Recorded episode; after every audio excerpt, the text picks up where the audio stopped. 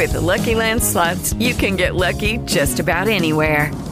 This is your captain speaking. We've got clear runway and the weather's fine, but we're just going to circle up here a while and get lucky. No, nothing like that. It's just these cash prizes add up quick. So I suggest you sit back, keep your tray table upright, and start getting lucky. Play for free at LuckyLandSlots.com. Are you feeling lucky? No purchase necessary. Void where prohibited by law. 18 plus terms and conditions apply. See website for details. Hi, thank you for joining us on Three Women, Three Ways. We're the show that tackles some pretty tough topics, and this topic today is a tough one, I believe, and it's on strangulation. Now, if you have heard somebody say, well, he choked me, or, you know, basically what they're talking about is strangulation, which is a much more accurate term.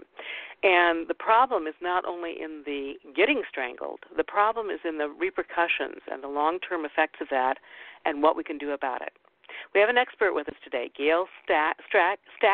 Okay, help me out, Gael. It's Strack. I have to wear my glasses when I look at my papers, I'm afraid. She's the Chief Executive Officer and co-founder for Alliance for HOPE International, and she's going to talk to us about what strangulation means, why it's often overlooked in victims, and why health professionals aren't more aware of it, and ultimately what we can do about it. So thank you for joining us, Gael. Well, thank you, Heather, and I really appreciate you taking on this issue. It is a difficult one because it really is about taking your last breath. So non-fatal strangulation is what we call it now, but everybody thinks it's still choking. And just using that word from choking to non-fatal strangulation, it really says two different things. And I think that's at the heart of it. Choking sounds like it's, you know, relatively minor. Like, oh, well, I choked on a little piece of potato, but now I'm fine. When you say non-fatal strangulation, I mean, wow. I mean, that imparts more significance to it, and it should have huge significance. The fact that one person would do this to another is horrific. What happened? It is horrific. Well, let's back up. Why? Why does this occur? When does it occur? How does it occur?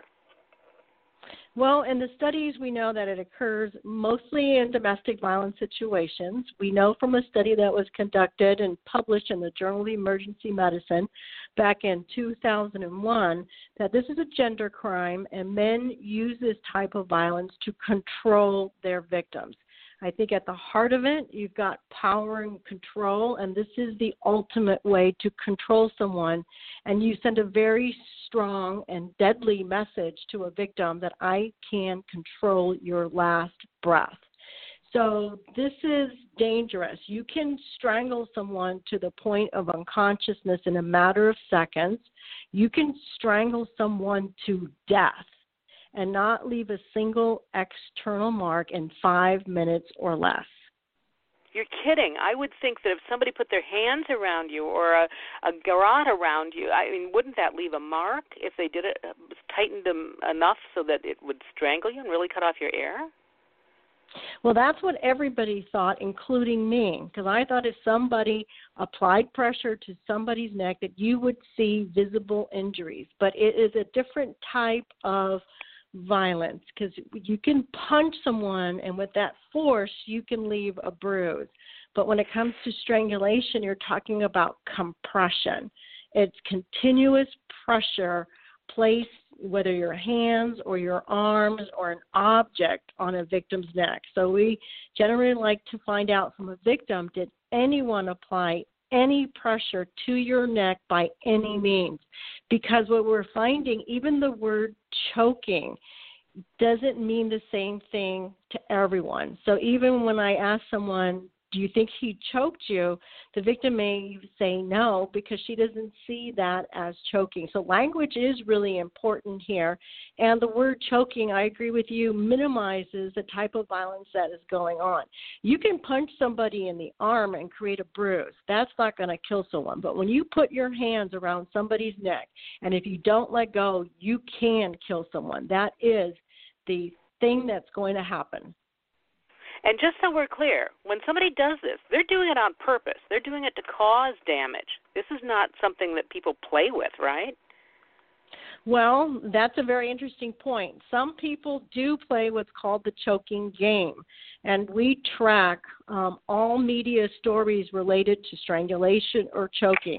And I would say every month or every other month, you do have a child who played the choking game and they accidentally killed themselves because they think it's just a game and they think they're going to get a high as a result of that lack of oxygen to the brain.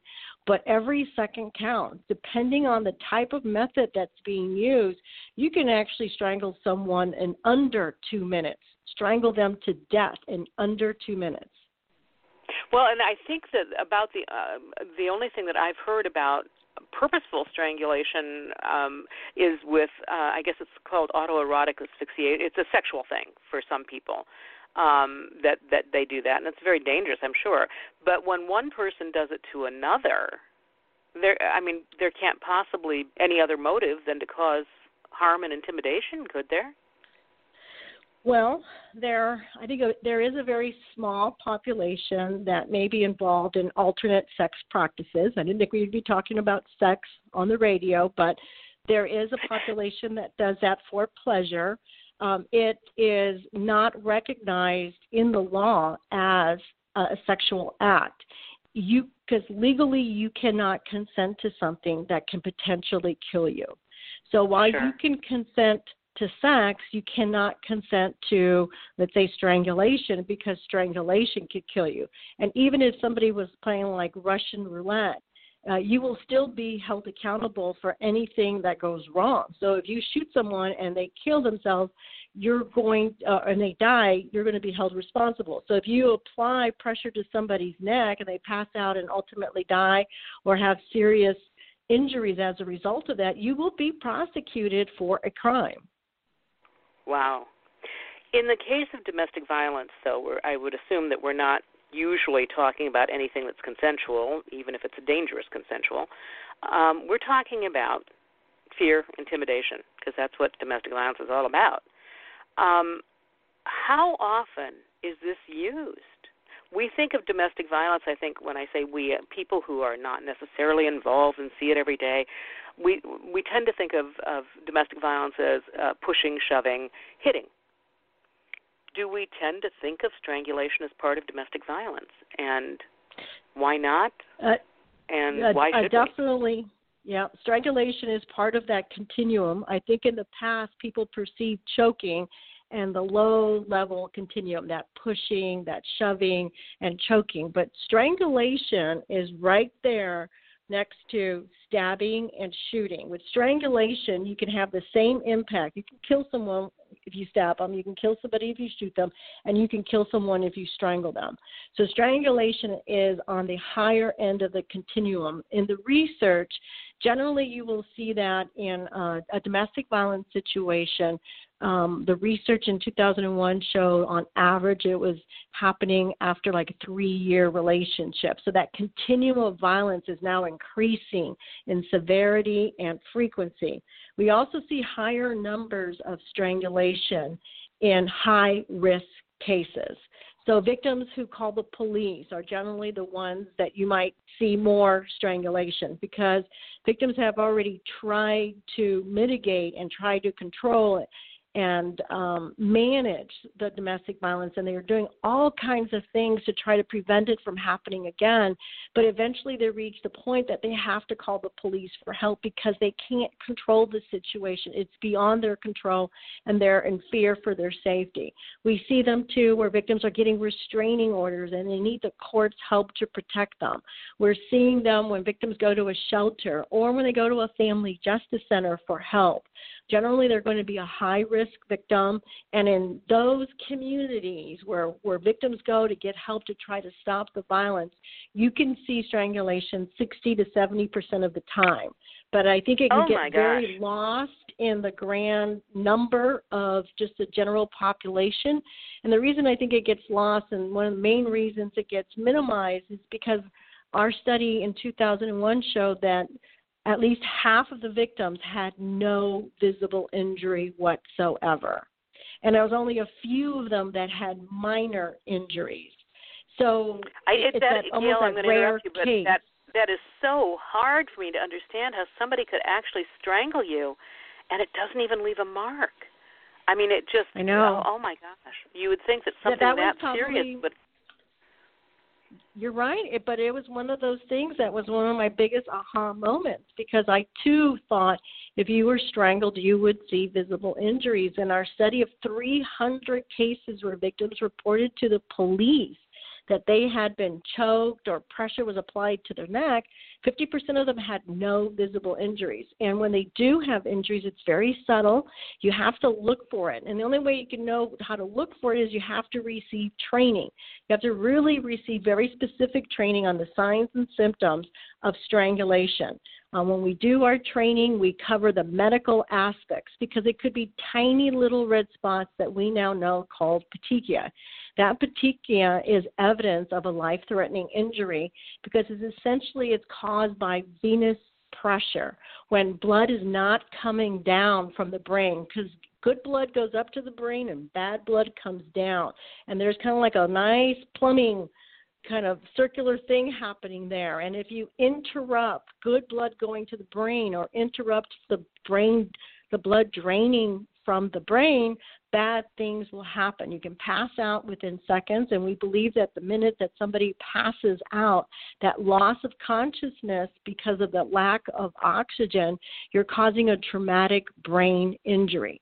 And if you continue to hold on to the victim's neck, you will eventually cause the brain starts to shut down, and important organs of the body start to shut down, and then victims will urinate, and victims will defecate, and then eventually, because of the lack of oxygen to the brain, they will die. And somewhere in between is what we call a point of no return, that victims have lost so much oxygen to the brain, and damage has been caused to the brain that they just can't recover. How long does that take? It varies from person to person, but generally that point of no return is going to be somewhere between that 2 to 5 minute mark. If you cut off the blood flow to the brain, death is going to occur much quicker. You can also suffocate somebody to death by blocking off or airflow. It's much like drowning. So if you're not able to breathe, that will take generally that 4 minute mark, where if you block off blood flow to the brain, that generally is going to cause more damage quicker. It's a difference between hypoxia and anoxia, which ultimately causes the asphyxia condition. Wow, lots of big words, but I think anybody who's listened to CSI probably has heard all those words before, but not necessarily in this context. So I'm kind of gobsmacked. It's difficult, I think, for people to hear that this kind of behavior goes on, that one person can go to another person, especially in a domestic violence situation where, clearly the victim is typically a woman. And don't give me the calls about how men can be abused too. I know that. But a majority of them are women. So let's talk women. I think it's hard for some of us to understand how, in this day and age, we can have that situation going on where it's so routine. The typical number that we use when we're talking about the occurrence of domestic violence is about 1 in 3, sometimes 1 in 4, but usually around 1 in 3 women. Of those 1 in 3 women who experience domestic violence, about how many of them have experienced strangulation in one way, shape, or another? That's a good question and a hard question to answer when you look at the grand population. But what I can say is that we're seeing strangulation in higher numbers, 60% to 70%, in cases where victims are determined to be at high risk. And by high risk, what does that mean? With high risk, we fortunately now have these tools that are available for professionals. One tool, for example, is called the Danger Assessment Tool, which was developed by Dr. Jackie Campbell. That tool has now taken various kind of forms. There's a tool that can ask 5 questions, and there's a tool that asks 20 questions. Whichever form you use, because they've all been validated in the research to be very accurate, is that when a victim is determined to be at high risk, that's what we're seeing more victims who are strangled. And, for example, strangulation is one of those red flags that is a predictor that someone is at high risk, and not only to be re-abused or violence will occur again, but ultimately to be killed. We have one study that came out in 2008 that said if you are strangled one time, just one time, you are 750% more likely to be killed by that individual, your abuser.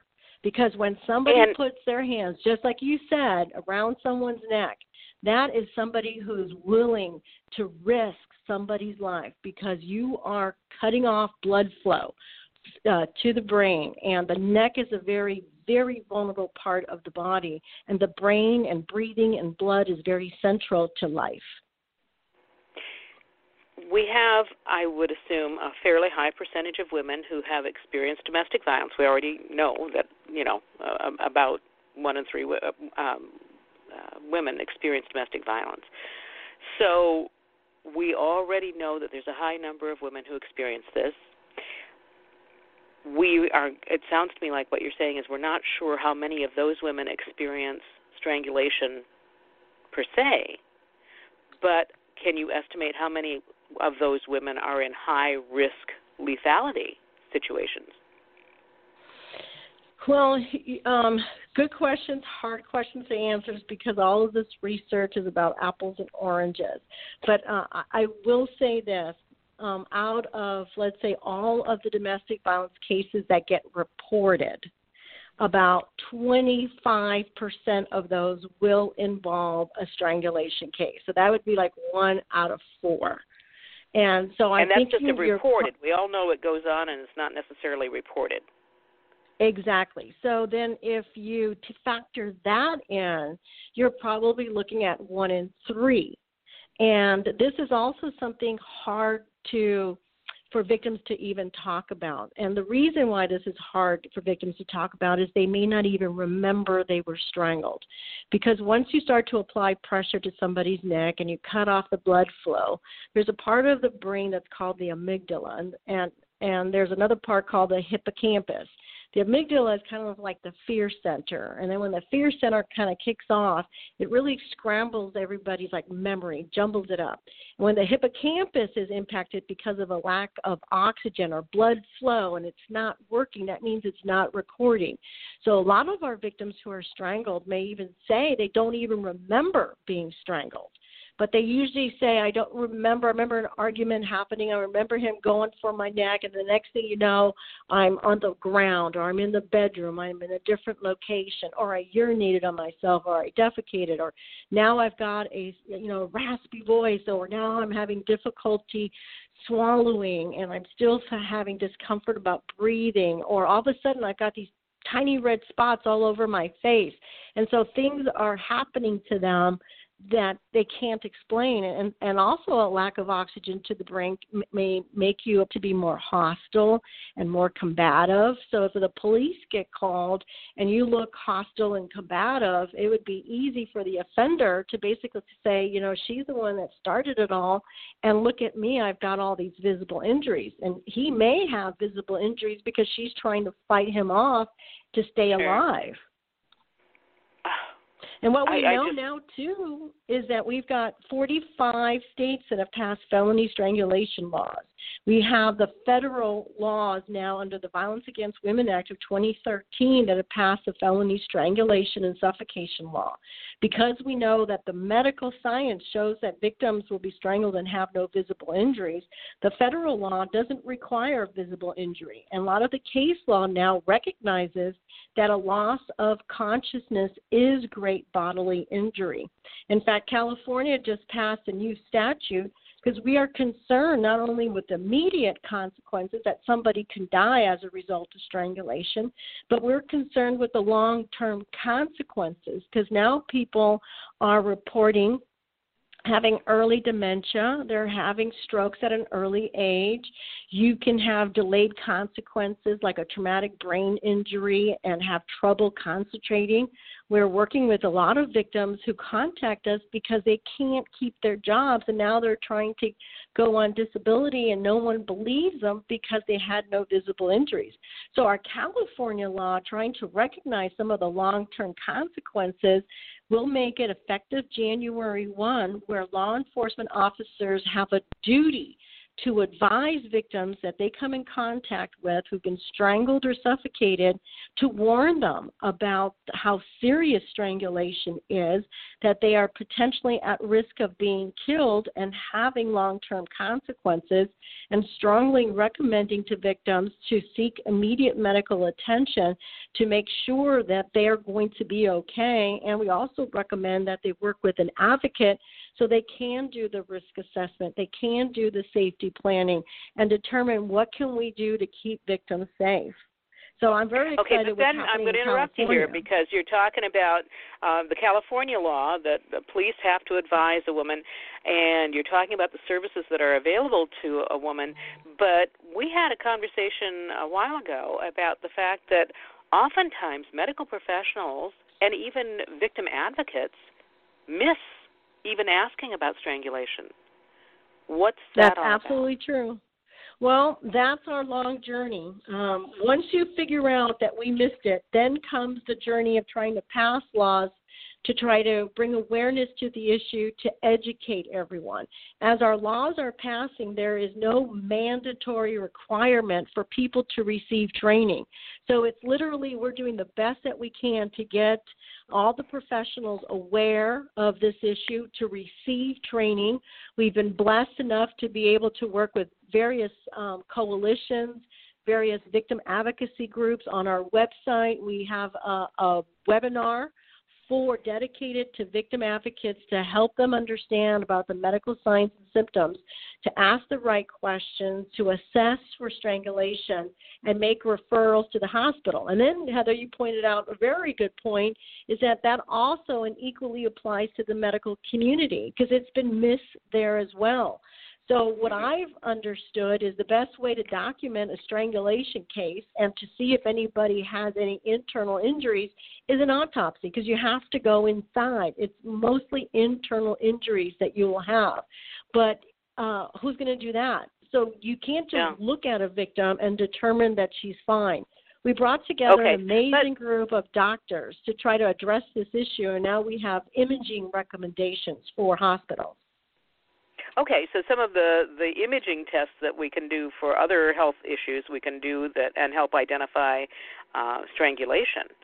So, but I want to back up a little bit, because, you know, what we're talking about is pretty, you know, we're kind of talking about it a couple of steps removed.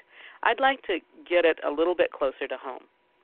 If I am not sure I was strangled, I was involved in an altercation, the police come, I'm not sure whether I've been strangled or not.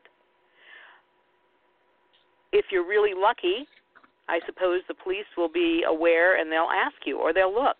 If they don't see any handprints or bruising around your throat, what's going to happen? Will they probably just move on and assume that there was no strangulation? Walk me through. If I'm a victim, I believe I might have been strangled, but I'm not positive, and a typical police officer comes to my door. What would occur? How would the police ask, or would they even bother asking? Okay, very good question. I would say it's going to depend. It will depend on the community where you live. So in other words, some police agencies are training their police officers on the identification of non-fatal strangulation cases. They're doing it at the police academy. They're doing it at advanced officer training. They're encouraging them to receive more training. Some police or sheriff agencies are changing their protocol, because in the past it never included strangulation. I'm proud to say that San Diego is one of the very few cities that has a county-wide protocol on non-fatal strangulation, but that's not true for everyone. So if you called 911, it would depend. Did that officer receive training? If the officer received training, I would venture to say they would know the signs and symptoms to ask you more questions. And if they've received training, that usually is an indication that they've probably changed their forms and they've been trained to ask very specific questions that we never asked before. If you call a jurisdiction that has no training... Such as what? What kind of questions? The questions that they're being asked is they're trying to determine if any pressure had been applied to somebody's neck. Was it continuous pressure? How painful was it, like on a scale from 1 to 10? We're trying to figure out, did you have any kind of symptoms? Did you experience like visual changes, hearing changes? Do you think you may have passed out? Because if you ask a victim, did you pass out, they may not be able to answer that question. And if you force them into a yes or no, they may say no out of abundance of caution. But symptoms that we're looking for is, do they feel lightheaded at any particular point? Do they have any difficulty breathing? Are they experiencing any voice changes now? Does the voice sound different? Like, is it raspy? And then we're asking them to pay attention. Is the victim all of a sudden coughing a lot? Did she describe any kind of vision changes where she saw stars or everything just kind of got black and dark? You know, as you're watching her and she's listening to you, is she having any difficulty understanding what you're saying? Is she having any difficulty in responding in a timely fashion? Are you seeing her now have, like, difficulty swallowing? Did she become nauseous? Does any vomit anywhere? And then the hard part is going to ask victims if they urinated or defecated.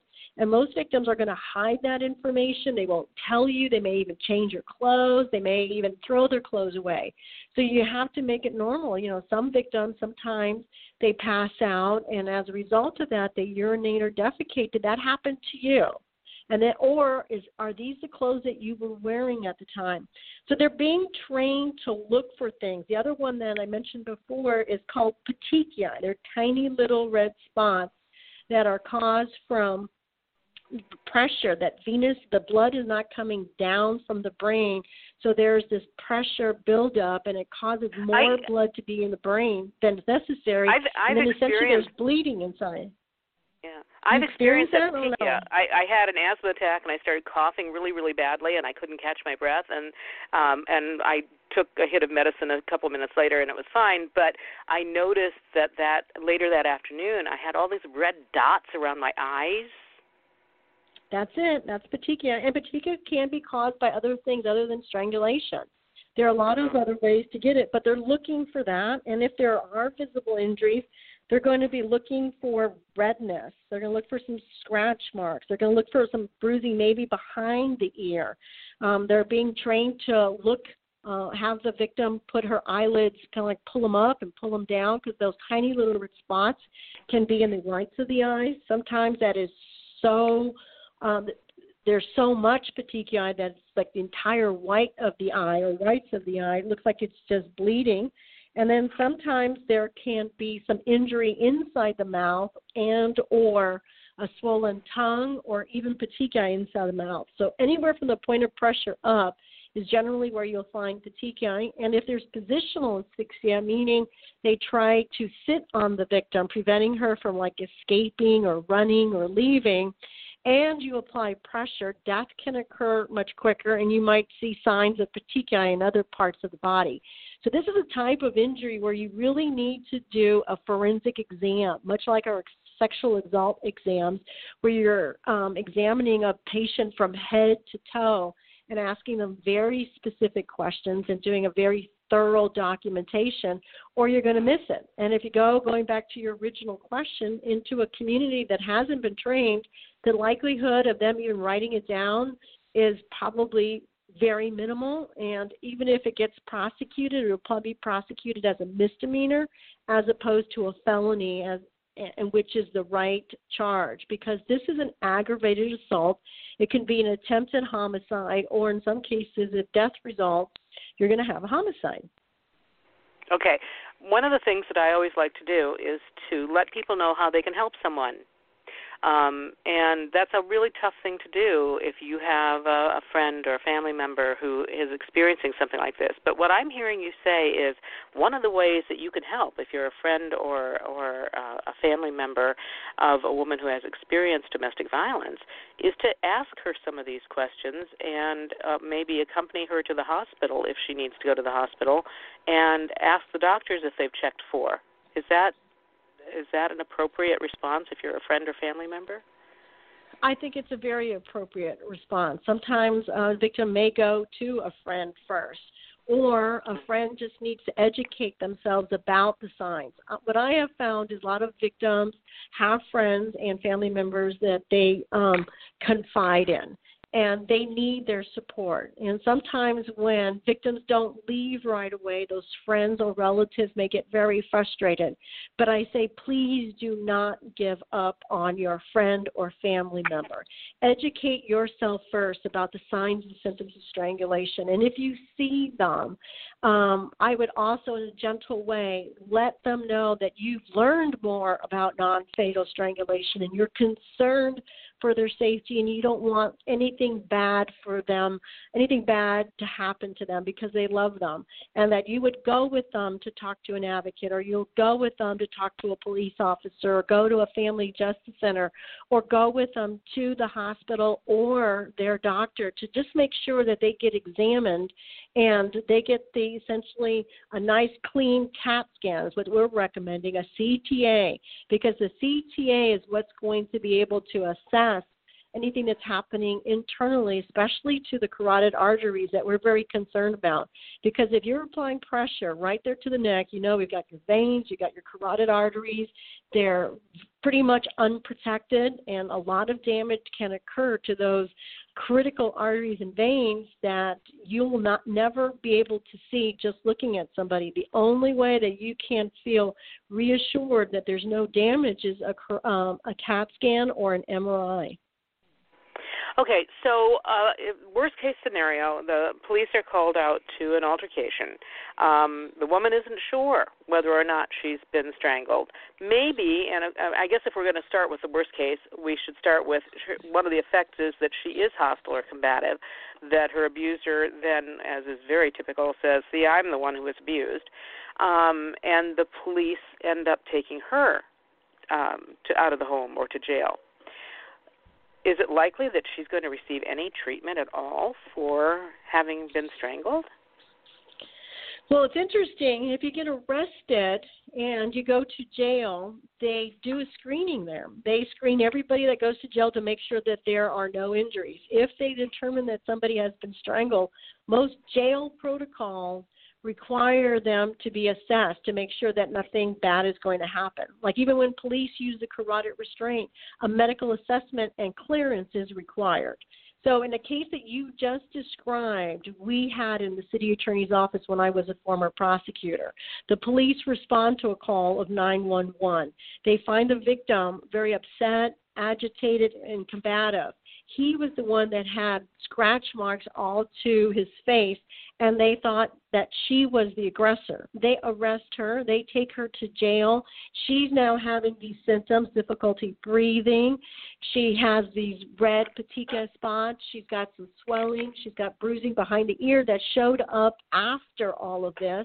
And because she was having these complaints, they took her to the hospital side of the jail and documented all of this. And then ultimately we were able to release her and charge him as the aggressor. So the good news is that as part of this training and part of our laws is to identify or learn how to identify who is the dominant or predominant aggressor. And with strangulation cases, for the scenarios we just talked about, it is easy to identify the wrong person because our strangled victim may have no visible injuries and the assailant may have bite marks and scratches when somebody is trying to defend themselves and protect themselves and keep them from breathing. I mean, just imagine if you could not breathe, that panic. We see it all the time. People start to panic the minute that you feel you can't breathe, and you're going to do whatever you possibly can to stay alive. And it's instinctive. You can't really control that. You're just trying to stay alive if you have the chance, even seconds, before somebody causes you to pass out. Yeah.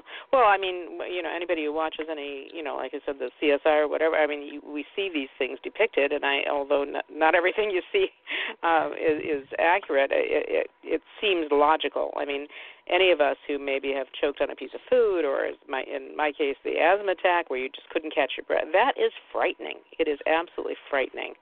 I think it's more frightening than experiencing pain or anything else when you just can't breathe. So I just can't imagine how tough it must be for women who do experience this. I wanted to back up just a tiny little bit because we have been talking about, or we did talk briefly about women who stay in these situations, and I just want to throw out this for our listeners who are not familiar with domestic violence situations. There are a myriad of reasons why women stay in a situation longer than their friends and family think they should. Lots and lots of reasons. And one of the things that I always say is studies show that it takes approximately 7 attempts for smokers to give up cigarettes. How many attempts do you think it must take to give up your hopes, your dreams, your loved one, your home? You know, it's just a hugely complex thing. So I just wanted to throw that out so that people who are listening to this and are probably thinking, oh, my gosh, if she's strangled, why the heck isn't she out of there? There's something wrong with her. No, it's a lot more complicated than that. So I want to make sure we don't minimize those reasons while we're talking about this. I hope you don't mind that I threw that in, Gail. No, I think it's very important, so I'm glad you covered that. And I think for a victim who's been strangled, she's even going to be in more fear. She's going to be terrified to the point where she may even be paralyzed to take some of those necessary steps. And I think the other thing that people sometimes forget about or don't know about is how many steps victims of domestic violence do take to try to get out of that situation or try to fix the situation, because it's very complicated. This is usually a relationship where you love someone, you're committed to them, you might have children, you're financially connected, but you can also fear and love someone at the same time. Yeah. Exactly. So it's a very complicated issue, and the strangulation thing obviously, you know, is hugely serious and needs to be taken seriously by everyone involved. But in all fairness, I mean, I think when the general population talks about domestic violence, we think of, as I said before, pushing, shoving, hitting, slapping. I don't think we talk a whole lot about strangulation. We talk about broken bones and bruises. But strangulation may not even leave a bruise. But what it does leave is this lingering effects. And some of the research that you were talking about that's revealing more and more of these long-term effects, that's kind of startling. You had mentioned the early dementia and possibility of stroke. What are some of the other long-term effects of strangulation that we're discovering? And does it have to be repeated strangulation, or once can cause some of these things? And tell me more a little bit about the research for long-term strangulation victims. Well, I think it's just that part is just coming to the forefront, and more people are talking about it, but we're not doing enough to assess it. So what we're going to see is many of our victims who've been victims of domestic violence and strangulation are also suffering traumatic brain injury, which can conclude essentially your brain is shrinking. It's just like those football players where they have CTE and they die as a result of it, or they commit suicide because they feel like they're going crazy. It's, you know, that brain is being assaulted over and over and over again, whether it's through a concussion, whether it is through trauma, whether it is through a lack of oxygen to the brain. All of those things essentially takes a hit to the brain, and the brain can't take that many hits without having damage. And what we're seeing is with like the football players is that the brain shrinks, and it causes people to have early death. And if it's not as a result of the brain, you have the other issue, which we talked about, which was the carotid dissection, which can cause those early strokes. And so all of these health consequences are finally coming to the attention of our community to say we need to assess victims of domestic violence for traumatic brain injury. And then if you can assess it early, then you can start treating it. But that's not happening right now. I mean, the good news is, like with the football players, you're now seeing they're taking more safety precautions. They're doing MRIs of young football players before they start the season, and they're doing MRIs in between the season and MRIs at the end of the season. Now they're monitoring to make sure that they're not having any serious brain damage. We're not doing that kind of monitoring for victims of domestic violence. Right now we're fighting like, hand in hand to try to convince hospitals to just even follow the protocol to use a CAT scan or an MRI to just evaluate for internal injuries. And it's not routine. It's one hospital at a time when we have a chance to talk to them, share the research, share our concerns. And when we have that opportunity, hospitals are going, yeah, we get it. Okay, we missed it. We're not going to miss it again. We're going to adopt that. So on our website, you will see the hospitals who've adopted it. You will see a lot of information where if you're a professional working in this field, we've got materials for you, or we're also really trying to advocate for brochures to victims about the facts of strangulation. So that's one of our top priorities, because we figure if nothing else, we need to educate victims about how serious this is and their possibility of long-term consequences so they can stay alive and be there for their kids and live a complete life, as opposed to having their brain being impacted or having to go on disability or unemployment or whatever their circumstance might be, or to stay in an abusive situation longer because they can't work. Yeah. And that can be, the studies that I've seen have shown that once you have spent a number of years in an abusive marriage, it's extremely difficult to get out. I know one personal case where the woman's children had grown. She was horribly abused, both emotionally, psychologically, financially, physically. She stayed with him until all four of her children were grown, married, out of the house, had children of their own, and then she decided she couldn't do it any longer.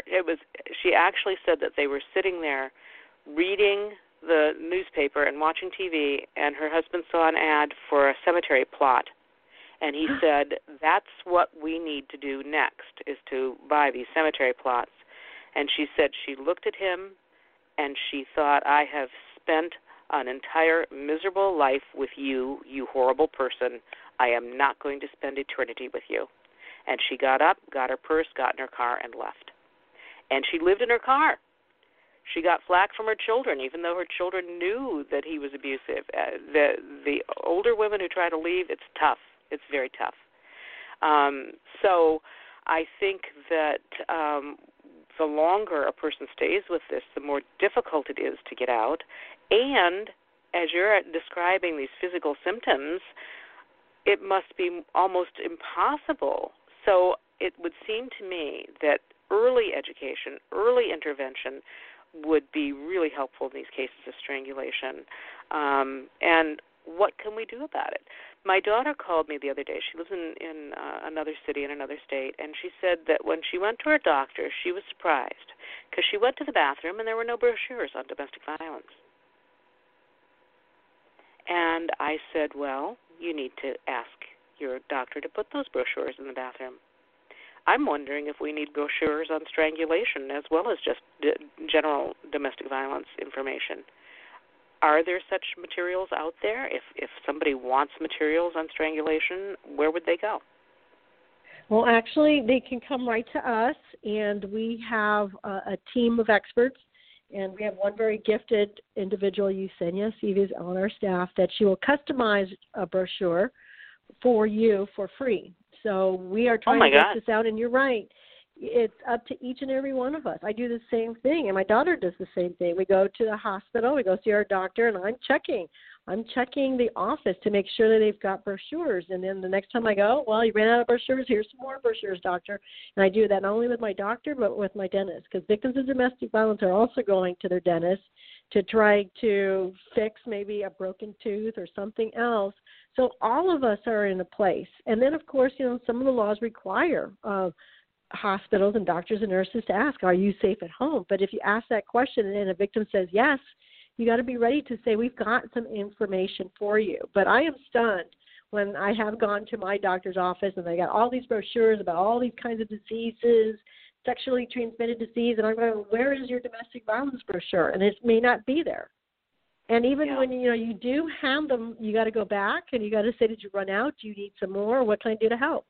I think the more our community takes this on as a community issue, the better we will be, because it is impacting everybody. It's impacting the kids. It spills over in the schools. It spills over just about every place that you see You see it in gang violence. And if you want to be totally crass about it and you want to look at the bottom line, it costs us all money. If that's a motivator for you to get involved, then think about that. It costs us all money. We're all paying for this health care. We're all paying for these long-term effects of people who can't work and be productive in life. We're all paying for the damage done to children who witness violence. We're all paying for it. So in that respect, we all need to take some responsibility for it. Boy, get me a soapbox. Yes. That was a good one, huh? I know. Well, I'll tell you, it would be nice to see the same kind of awareness right now that we have for sexual assault for domestic violence.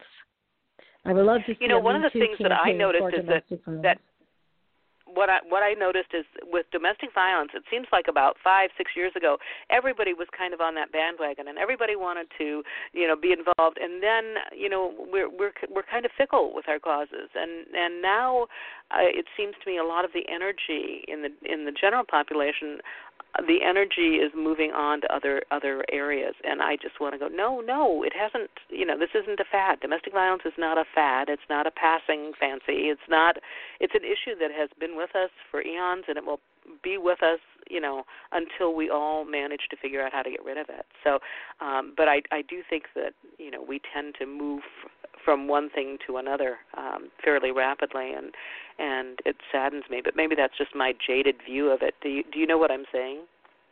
No, I hear you, and that's why I think it takes organizations who are committed to a certain issue to be that voice to keep it on the forefront while new issues come and new issues go. But there is always, it does seem, and I agree with you, this new shiny thing that people end up focusing on, and it's probably the way our culture is now with social media and Twitter and short, quick ways to communicate. Exactly, and domestic violence is not short, quick, or easy to explain in any way, shape, or form. We keep talking around the issues about your organization, but can you tell us about your organization and how people would access it? I want to know more about the customized brochure because I want to access that myself. So tell us. I hope you do. Well, we are called Alliance for HOPE International, and we run 5 major programs. One is to help communities start family justice centers, and we help communities around the world. A family justice center is essentially one place where all the professionals who deal with domestic violence, sexual assault, child abuse, elder abuse, or human trafficking can work in one place, which allows survivors of all those crimes to go to one place and reduce the times and the places that they have to go to tell their story. We also have a program called the Strangulation Training Institute, where we try to bring education and awareness to prevent strangulation from occurring, especially at that high felony and deadly level.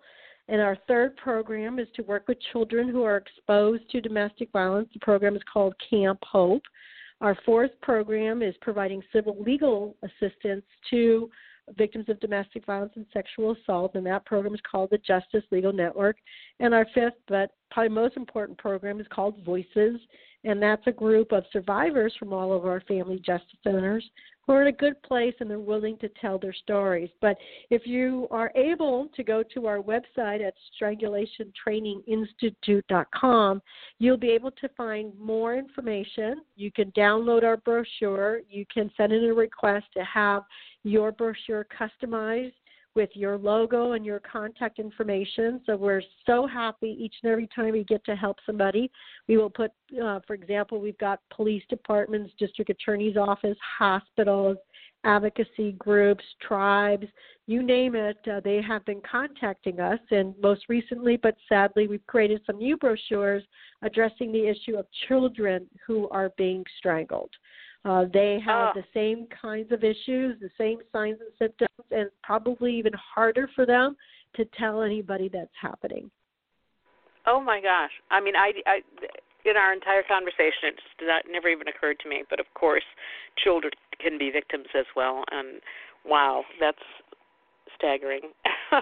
I don't even want to. So we have a lot of elders who are being strangled. And you think of a vulnerable population, you have the young children who may not be even able to talk, or you have elders. And when it comes to elders, anything that they might see, like an early death, they go, oh, did they die of natural causes, especially if they don't see visible injuries.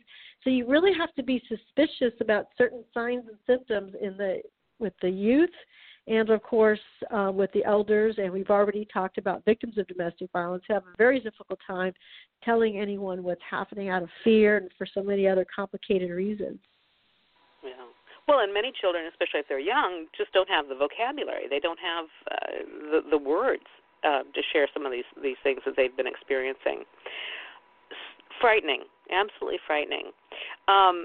So give me your website again. It's Strangulation Training Institute. I wrote it down here. Institute. StrangulationTrainingInstitute.org. Is there a cost for these customized brochures? No, there isn't. It's .com. Oh, it's so all you have to do, yes, all you have to do is there's a little button about how to reach us. And if you reach us, you say, I heard about the brochure and I would like to have a free brochure.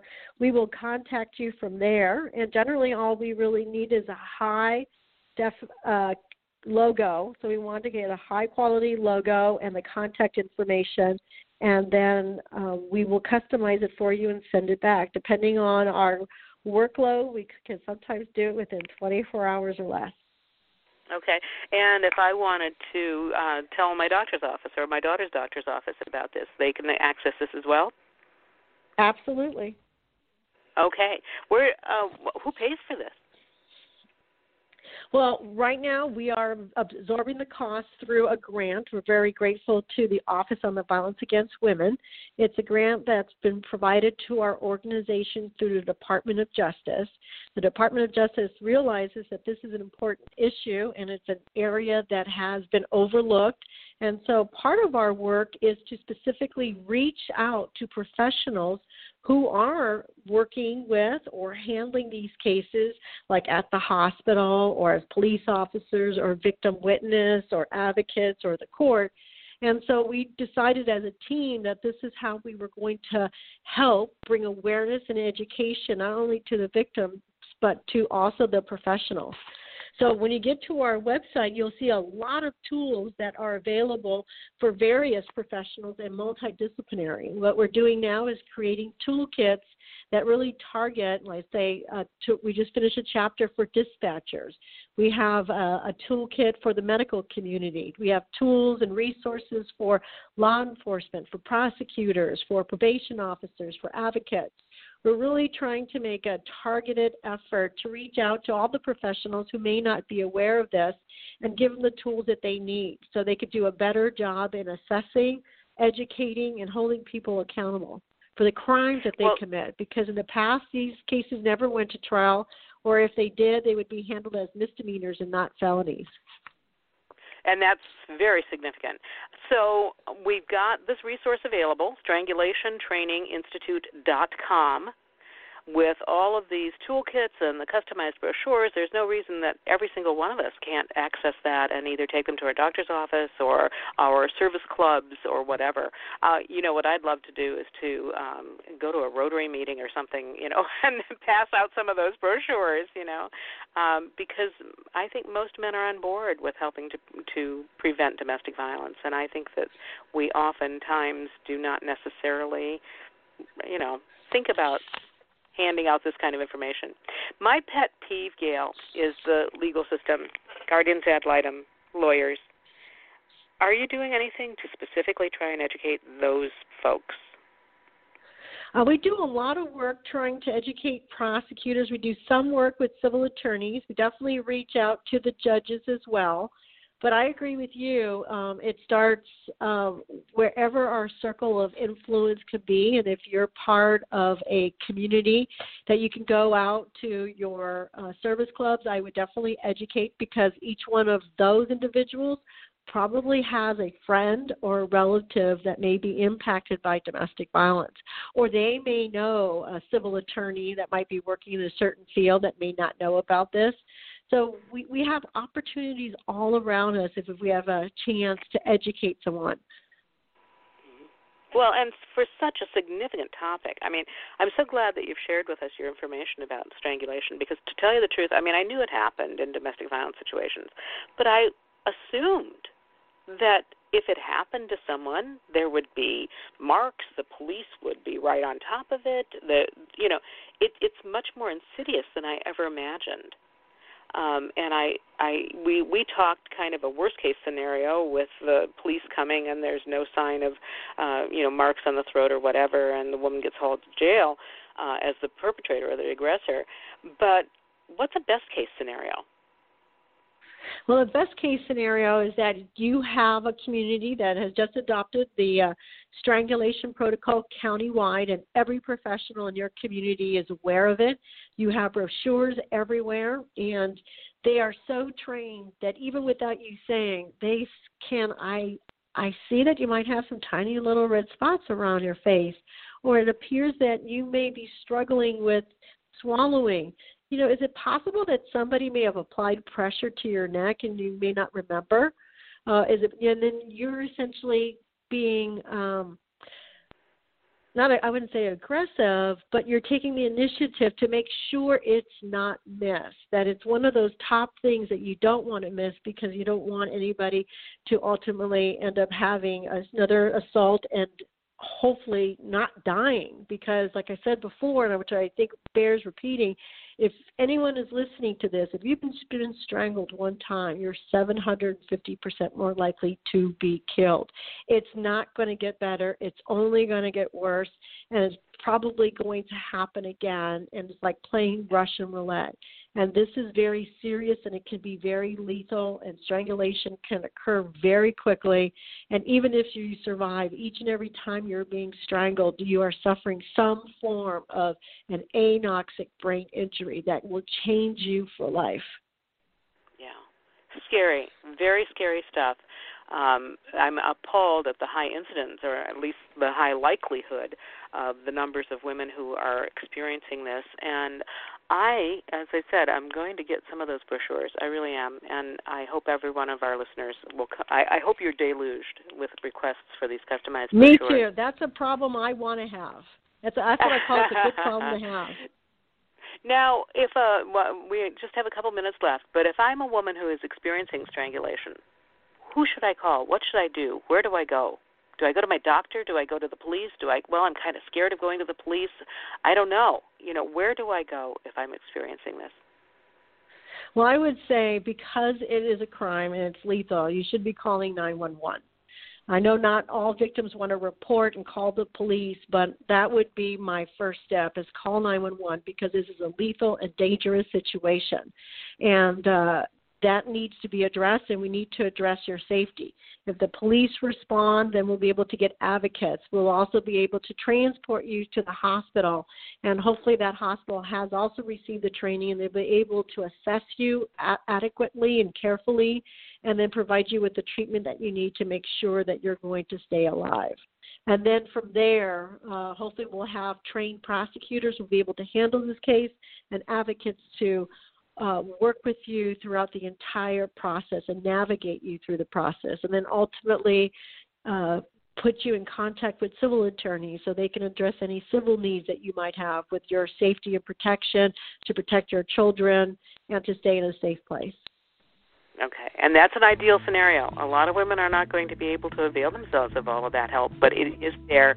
And it's there for a lot of women. And so, you know, be aware that this occurs. I think that's the best thing that we can hope for is that people are aware that this, in fact, occurs, and we need to be vigilant and we need to be aware of it. So give your website again, Gail. It's strangulationtraininginstitute.com. Please visit our website. Please download the information. We're here to help you. Okay. Thank you for joining us on Three Women, Three Ways. I learned a lot about this important topic, and I hope you did too. Join us next week. Thank you very much, Gail Strack, for joining us. Thank you, Heather. Bye. With the Lucky Land Slots, you can get lucky just about anywhere. This is your captain speaking. We've got clear runway and the weather's fine, but we're just going to circle up here a while and get lucky. No, nothing like that. It's just these cash prizes add up quick. So I suggest you sit back, keep your tray table upright, and start getting lucky. Play for free at LuckyLandSlots.com. Are you feeling lucky? No purchase necessary. Void where prohibited by law. 18+ terms and conditions apply. See website for details.